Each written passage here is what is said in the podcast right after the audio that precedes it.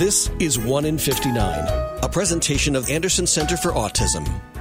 1 in 59 is a weekly show devoted to topics related to autism spectrum disorder.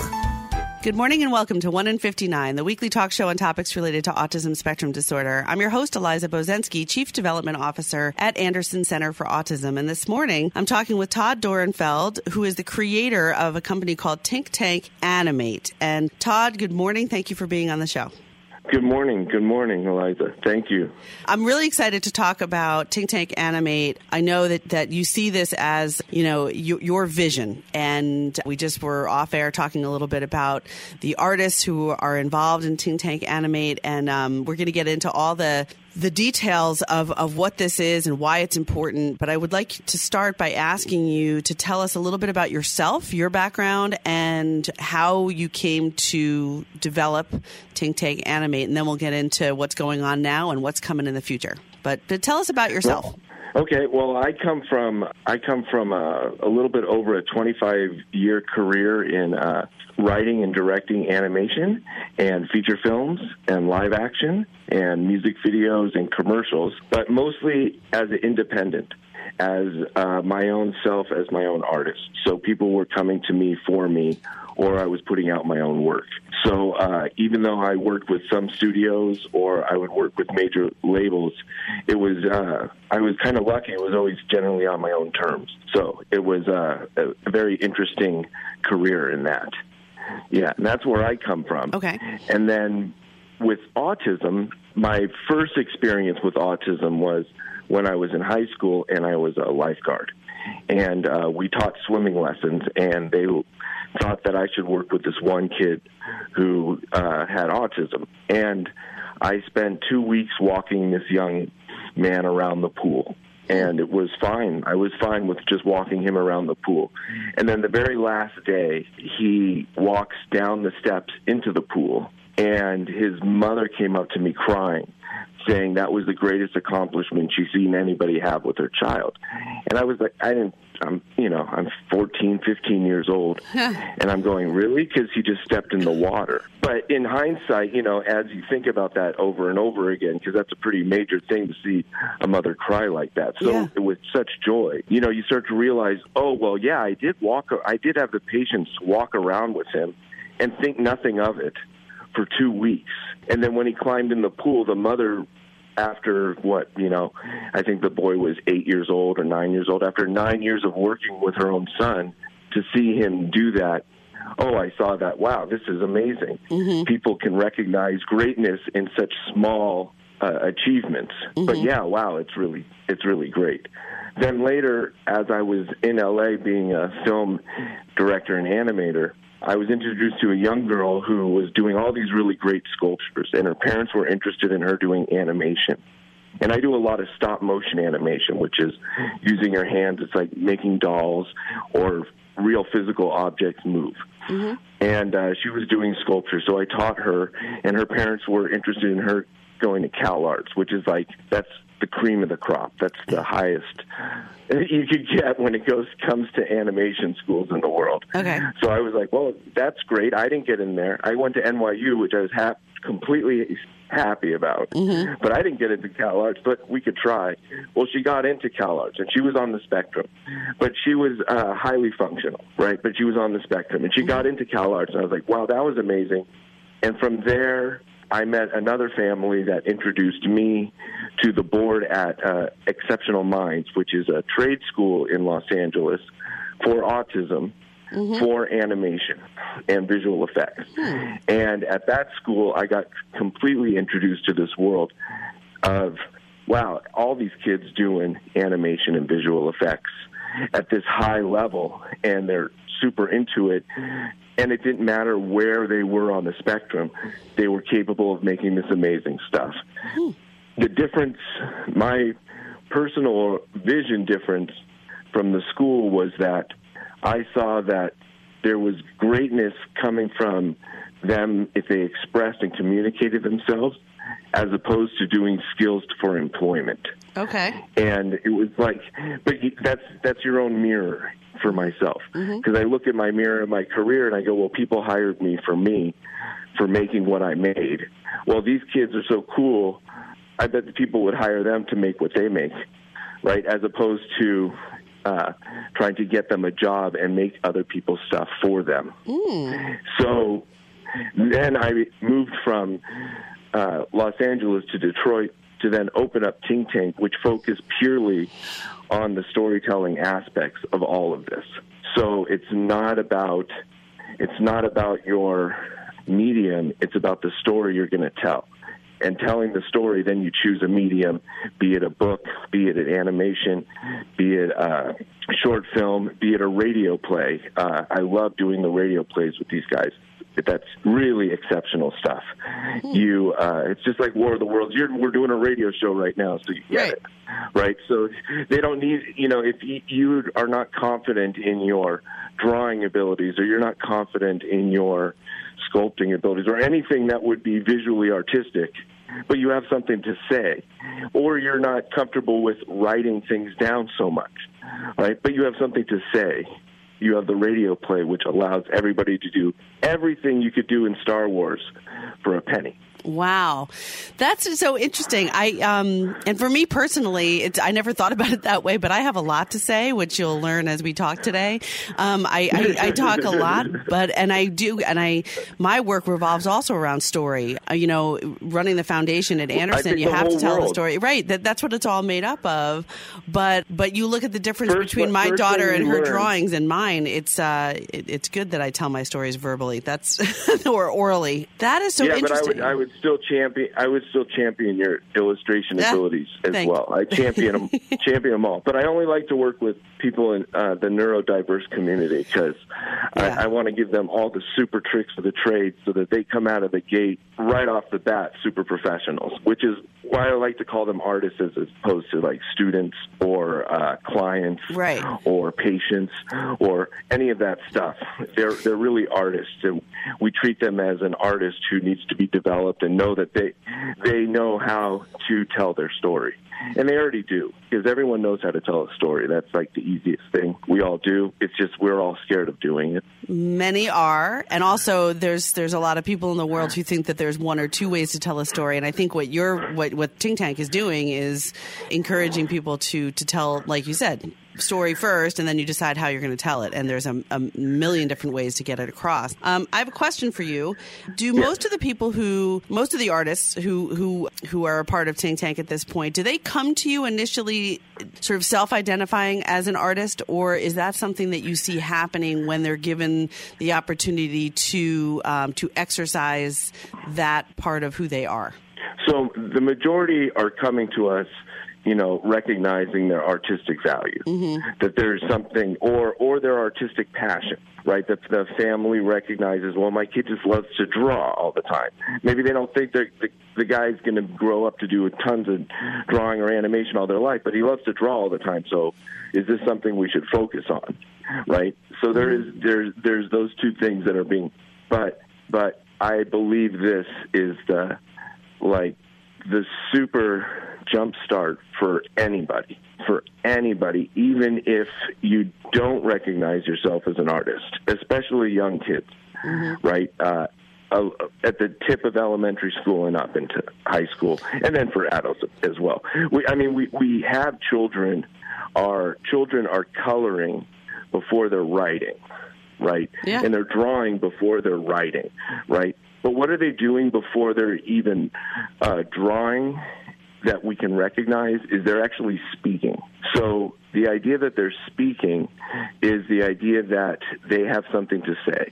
Now, you take one more step back, the idea that they're thinking means that they have something to say.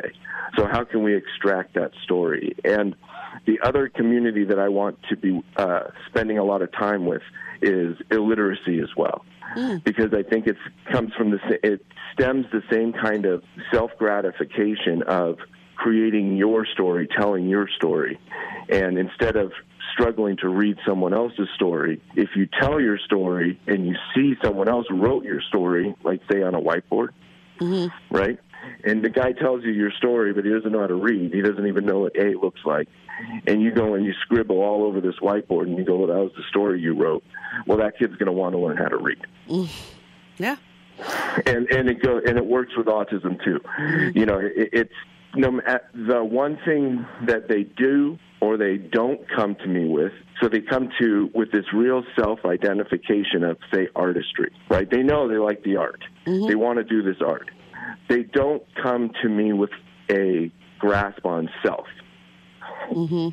And through the writing of the story and seeing that they're able to accomplish something, and so rapidly and quickly to accomplish something, they suddenly start to have a identity of self. And through that identity of self, they are coming out of their shells, and they're communicating with other people around them. And I like to say that a lot of people, they use that puzzle piece for autism, the logo. Yeah. And then yet at the same time, we're trying to spend a lot of time putting these individuals into a box that society can accept so that it can work in, say, any field of employment, right? So, a box doesn't have those puzzle pieces. A box is a box. But we don't like to tell people, we want to put you in a box, because that's rude, right? Mm-hmm. What would we tell everybody? We want you to be yourself. Be yourself. Mm-hmm. So in a weird way, I like to help them build their box.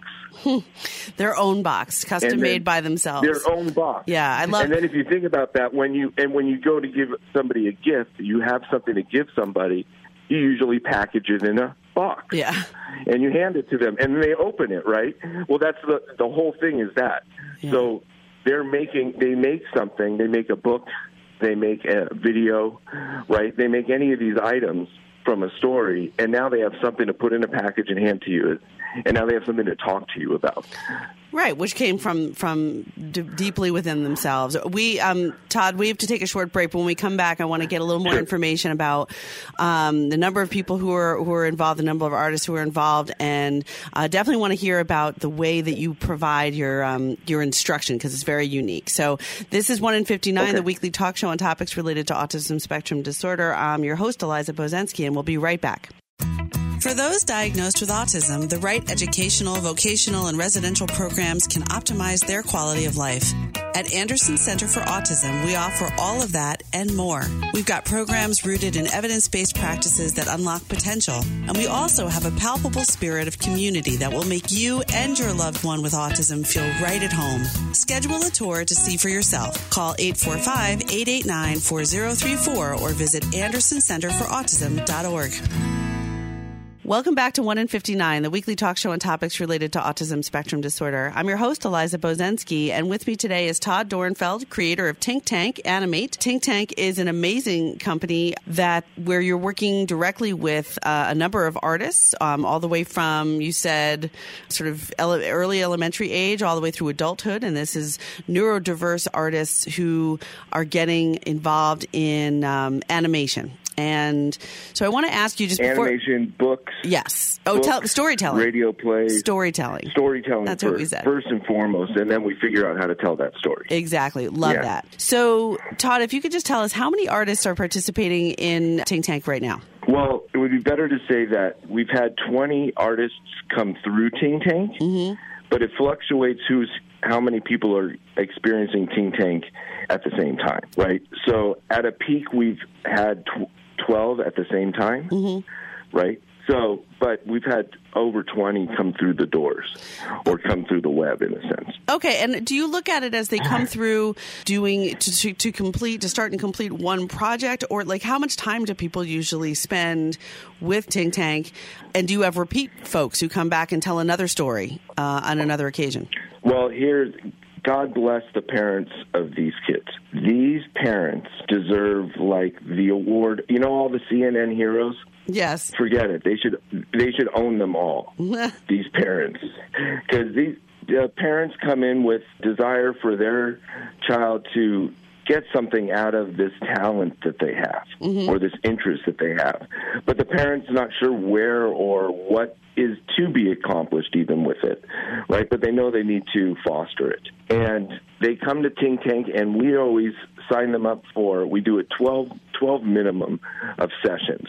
Because with 12, it's about 12 hours. It's either 12 hours or 24 hours, depending if you do 1 hour or 2 hour sessions. But that always gives us time to complete a project, which is key. We want someone to complete something, because when they complete it, they feel the confidence and they want to talk about it. And we do a form of completion all the way throughout the process.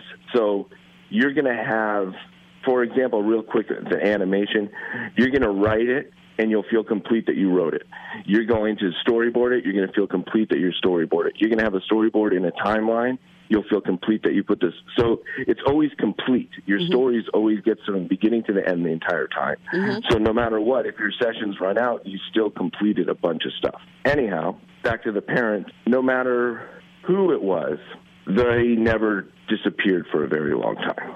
Okay. The parents were wonderful. They would say, my child is gaining so much from this experience that until something else gets in its way, we're just going to keep going. And things that ended up getting in some kiddo's way were beautiful. One of our kids who the parents never, ever expected their child to do higher learning, right? Maybe a JC class or two right beside their house kind of thing. Well, this young man, Harry, went behind me and his parents' back 6-7 months into working with me, went behind our backs and applied to a college, a four-year college in Colorado, which was 3 states away from him, and he got into the college. Wow. And his parents were so impressed that he would even do any of this sort that this is what got in the way of Think Tank and him for a minute. So he had to go to college. Well, everybody's very happy about that. Yeah. That's wonderful. So, okay, so it sounds like you're not only, the storytelling is paramount, the fact that there's a focus for you on working with artists from the neurodiverse community, but also it sounds like what you're doing is having an impact on creating sort of a sense of community beyond that even, and a sense of family and connectivity. That's why we are storytelling based, because it's why we're artists as artists. You know, we want to be part of the community. As an artist, we might isolate ourselves in our studio to make the art, but if it's being put on paper, then it's being put on paper for someone else to see. So, you know, and we want to be part of the community. So this storytelling is there so that they can be more part of the community, part of the social network, and part of doing good things for the world, which is another thing we strive at doing without forcing our hand. We strive for social relevance in their content. So we're always trying to make the artist understand why they're even here, that their parent is doing a nice, kind thing for them. Right, that their parent is seeing their passion, that people like ourselves are seeing the passion in a community, that a part of community, our community, that is generally on the sideline. Right, well, we're focusing on you. So now there, you see that there's empathy in the world, and the world's creating this for you, and they like that. So then that leads them to recognize that whatever they have to say actually could be socially relevant, which now is even more important to them, because they've always been worried about, can I even talk? Right. And now we're telling you, well, not only is your voice important, but we're saying you're socially relevant automatically. So make socially relevant content. Yeah. Well, and they do. Everyone does a little bit of it. On some level, there's always something socially relevant in all their work. All right, so that leads me to my next line of questions, which is really about how you are working directly and one-on-one with the artist. Because you have some videos that you can find on YouTube. There's a lot of information on your website. Where, you know, what I loved when I was getting ready for this interview was watching the way you captured these videos, which was basically I got a chance as a viewer to watch one of the artists on their computers with their headsets on, talking directly with you, who you were not there. You're probably in Detroit, I'm guessing. Yeah. And you're looking at their and able to sort of manipulate some of their work and teaching them ways to make a leg move forward, you know, have a ball roll, whatever it might have been in the few that I was able to watch. But you're also they're engaging with you verbally. You're sort of pulling out from them and encouraging them to be more open about what they're struggling with, where they're stuck, what they're trying to get across. And then you're able to give them both, it's felt to me anyway, kind of motivation and support overall for their project, but also that technical, did you try this? And then you can see how that leg starts moving in the way that they were stuck on trying to, you know, make it look. This was for an animation that I was watching. So mm-hmm. is, you know, what is, how did that develop? What is the outcome? Do you feel like it's is it the pinnacle of the type of feedback and the way that you want to keep working with the artist? Is it effective for all of them and for you in terms of helping them be successful in telling their story? Absolutely. And absolutely. It came from, so what she's describing, because she's seen it and you guys on the radio have not seen it. What she's describing is that we use, which is available everywhere. You see it on, promoted at airports and everything. It's a program called Zoom, and I'm, you know, they don't pay me, so. So it's this program called Zoom, and it allows you to, it's just video conferencing and allows you to operate the other person's computer, or they operate your computer at the same time as seeing them on the screen, right? And they can see you on the screen. And that's all that is. Everyone has it. Skype even does it, right? Mm-hmm. But this setting of a one-on-one session with this individual, these individuals, is the key is that you're not necessarily in their space. So when I was working at the school in L.A., in the part-time division, I had a classroom filled of maybe at the most 4 or 5 people, right, all doing their individual stuff with their individual computers. Mm-hmm. And there was a lot of leaning over shoulders, and there's a lot of breathing down people's necks, and nobody likes that anybody. Right. Anyway, there's a lot of, can I take your mouse? There's a lot of that kind of stuff. Uh-huh. But at the same time, we would do these exactly like what we do with the virtual lessons.